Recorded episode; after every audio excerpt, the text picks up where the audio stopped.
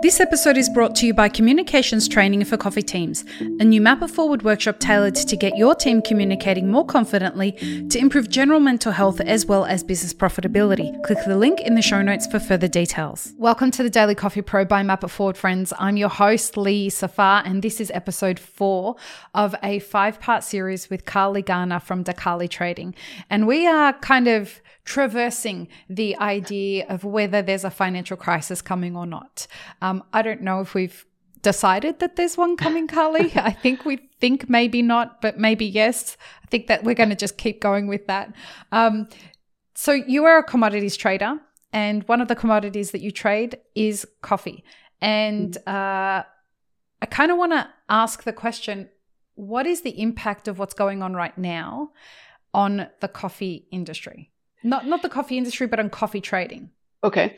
So in on the surface, it probably shouldn't have much impact at all for a couple reasons. Uh, the futures industry is based on leverage and risk, and so we're kind of equipped and used to handling it a little better than uh, a traditional bank or or most other businesses. So this is literally what we do. So with that in mind, I think that we're probably a little more um, able to absorb this kind of chaos. Also, commodity exchanges provide the leverage, not the uh, brokerage or the, the firm that's holding the money. So it's a little bit different. There's more um, there's more risk buffers. So, for mm-hmm. example, if uh, this is a little off topic, but if somebody has a futures trading account and they buy a coffee future, let's say the margin's seven grand, they may only have 10 or 15 grand in their account, but they're controlling a futures contract that's worth a lot more than seven to 10,000. They're, they're mm-hmm. controlling a, a, massive amount of coffee. Let's say, uh, hypothetically, 30, 40,000. Mm-hmm. So they're trading on leverage, but that leverage is kind of um, manufactured by the products itself. It doesn't exist in the actual system until it does when they lose more than they have on deposit. Then suddenly they come after me, their broker. If I can't pay, which uh, has never happened because I'd be out of the business and retired mm. if that was the situation. But then they go after my uh, business partners, then they go after the higher up in the FCM. So the exchange always gets paid. So we have our leverage uh, backstopped in many, many places, and it's probably not going to be impacted by the bank situation. Also, when people put money in a commodity account, it's not FDIC insured. So we're really um, used to having that yeah to having that risk and knowing to spread money between different brokers different banks because that's just the risk that we live with every day. Mm-hmm. and uh, we just don't know any better so from that side of things it's, it's not really going to impact us but indirectly it can impact us because here's what could happen let's say that the banking situation gets a little worse and people start to panic and they start putting their money in well, continue putting their money in treasuries or Bitcoin or whatever mm-hmm. it is they decide is safer than cash in the bank. What people start doing is they liquidate their assets all at the same time. And that's going to include things that they have going on in the commodity market. So they could be liquidating their corn, their coffee, their crude oil. Um, and this is even small businesses that are hedging. Mm. They basically just go into liquidation mode and it generally happens all at the same time. So it's not like coffee's at 170 and you see it dribble lower to 140 as people sell out and move their money to other places. No, it literally will go from 170 to 140 in a couple of days and you see that sort of thing going on.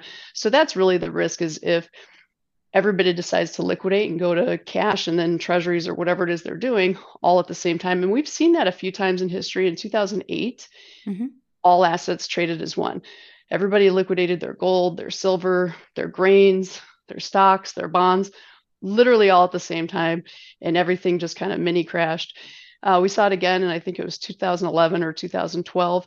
So those sorts of things can happen, and that's the biggest risk that I see with the banking situation is just people liquidating commodities and um, causing a big deflationary event is what generally happens. And folks, I want to kind of draw that even further for the real life effects of that in the cash market for coffee producers because coffee producers sell their coffee on a daily basis based on what's going on in the C market, this is the coffee futures market. And so mm. if the price crashes, it in a very real sense, coffee producers are directly impacted immediately when something like that happens because the value of the commodity that they're selling, coffee, goes down. And then we end up having real life ramifications at the producing end. You're right. you're absolutely right. Yeah, no, for sure. Um, and as a farmer or producer, it seems unfair, and I totally understand that because you're you're paying the consequences for logistical market issues. I would point out though it happens on the other side as well. Um, mm-hmm. You know, coffee at 250 probably wasn't fundamentally uh, justifiable, but it happens. And we saw it like in 2022, mm-hmm. 2021, we saw a lot of commodities get much more expensive than they should mm-hmm. have been. A lot like meme stocks, they get carried away on the upside and the downside, unfortunately. In a perfect world, prices would be more stable and they wouldn't be susceptible to these sorts right. of um, you know liquidation events or like in last couple years it wasn't liquidation it was just euphoria you know yeah. people they wanted gamestop stock but they also wanted corn and soybeans for no apparent reason they had no idea what they were buying but they were throwing money at commodities and pushing prices to silly levels so those sorts of things happen and you're right it impacts the producer which is why i encourage people to try to hedge their price risk because uh, most producers that I talk to, unfortunately, they usually underhedge. They're they're more worried about missing the upside and missing out mm. on all that money they could make than protecting themselves if the opposite happens. Some of our um, our better hedge clients are those that they're not trying to they don't care about the upside or that they just want to make sure they lock in their price that way they can set their budgets they know exactly how much they need to turn a profit they know exactly how much they're going to get because they've locked their prices in advance and they just try not to let it bother them if they miss out on the upside. And that, honestly, um, it's not as exciting or as fun, but that's the, the most solid business plan that I can see. And unfortunately, you end up in a situation where we are right now, um, where producers are saying, hey, we're not making anywhere near as much as you think we are. Uh, where, where in fact the cost of production is far higher than the C market price. Our loans are between 20 to 30%. The interest rates on ag loans are crazy. And it looks like we're headed into another kind of cycle of where people are going to need, producers are going to need to borrow money to cover a lot of their losses and the cost of production for the next season. It's a self perpetuating cycle where generations just carry more and more or shoulder the mm-hmm the situation from the generations before them. Yes. Um, uh, Farming's ahead. a difficult business. And I just want to throw one more thing out yeah, there. Yeah, please. When prices are high and uh, in coffee, they're still relatively high. We're not as high as we were a year ago or whatever, mm-hmm. but they're still relatively high. And uh, as humans, though, we see last year it was 230, this year it's 170. Mm. So the tendency is for uh, them to plant more or try to cultivate more. And I'm not talking about just about coffee, it happens in all the ags. Mm. And so that in itself also puts downward pressure on the on the price. So it just ends up being a vicious, yes, a vicious cycle of supply demand. Which ends up becoming predictable, right? You would think so. It should be. In theory, it should be very predictable. It's predictable at the very peaks and valleys because you know those prices are unsustainable. But what makes it very difficult is the timing. when coffee was down at 80, 90 cents, we all knew at some point it's going to turn around and that those weren't going to last because that's just how it works. It gets so cheap, people stop producing, and then the prices go the other way. But sometimes they can linger down there for uh, several months or even mm-hmm. a couple of years before it moves. So while they are somewhat predictable, it's not as easy as you would you would think to make money off of it.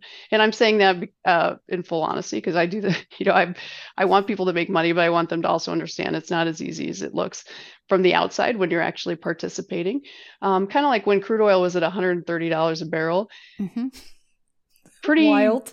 Yeah, wild. It happened fast. It was pretty obvious to me that that was unsustainable but making money off of that was really really difficult because mm. we were seeing 10 15 dollar swings intraday. That's like 10 to 15 thousand dollars on a single contract. I mean it was just complete insanity. So it's it's a lot easier from the sidelines trust me.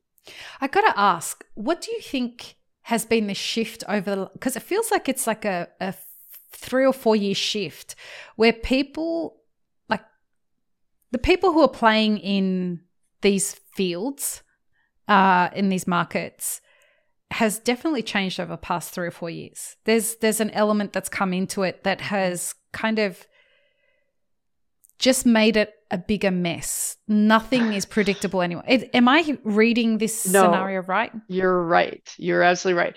So one thing I forgot to mention with with the uh, SVB fallout mm-hmm. is first of all they needed better risk management. I'm gonna I'm not gonna, yeah. I'm not saying they didn't have a problem there, but the last three let's say two three years people that have experience and know how markets should behave probably were at a, bit, a big disadvantage because markets behaved in ways they should never behave.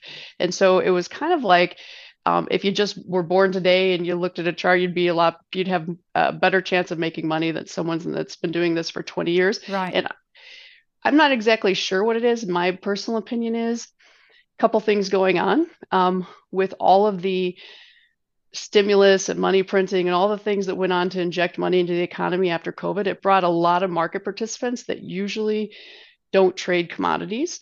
Um, they just came out of the woodworks a lot like you know like what we saw in the meme stocks that we've talked about or the cryptocurrencies so people that were throwing money at things they didn't really understand mm-hmm. and it just kind of blew up in our faces um, and a lot of it is the etf business has grown and moved into commodities so it used to be if you wanted to trade corn or ETF, soybeans or whatever. Help everyone uh, understand yeah, what ETF is. Electronic trade uh, funds. So an ETF is like a mutual fund, but it trades like a stock. Mm-hmm.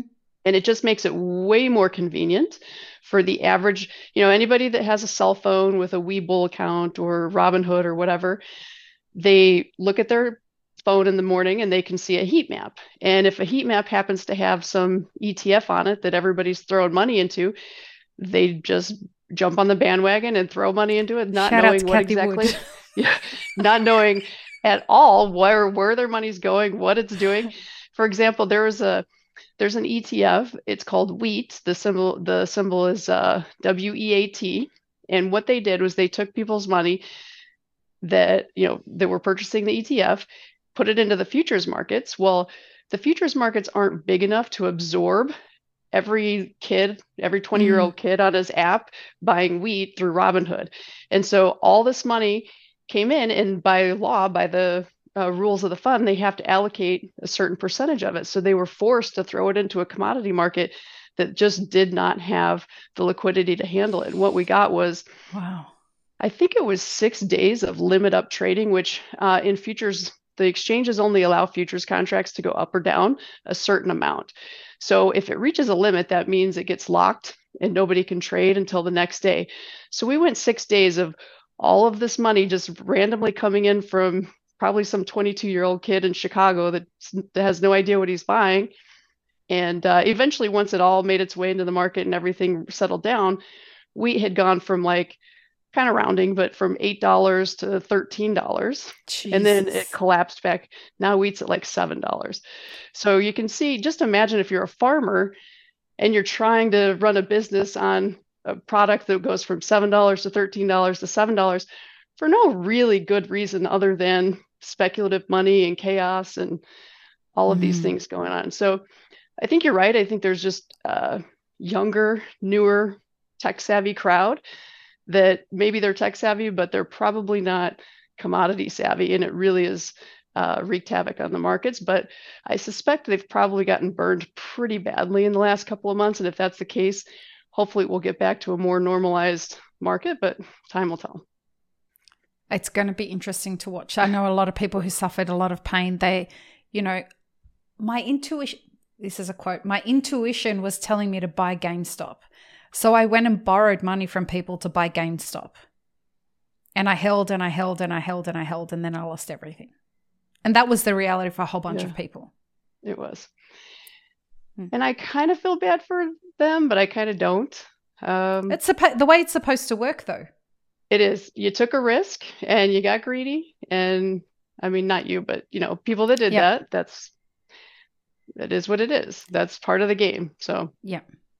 So we have one episode to go, um, and we're going to be talking about de risking from global events. So join us for the ne- next episode, folks. Uh, I, I really hope that we have done this so far in a way that makes sense for people, um, because this can be one of those topics that people like, you know, they hear words like hedging and they hear words like puts and, and options and blah, blah, blah. And they're like, uh, no, understando. So um, I hope that, that we have been doing an okay job folks. Um, so we'll see you in the next episode. Peace, love, and peanut butter. Have an amazing rest of your day. Thanks for tuning in, friends. There are two ways you can support this podcast. Firstly, become a paid member of our YouTube channel. Secondly, you can join our Patreon for as little as $3 a month. Both have options for exclusive ad free content and early release content. Don't forget to subscribe and share this podcast with your friends. The Daily Coffee Pro is produced by Map It Forward, and the music you're listening to is called Run, Run, Run off of my album Laundry After Midnight. To get older episodes of this podcast, podcast as well as more information on Map It Forward, head to mapitforward.coffee. You can find links and more information in the show notes below.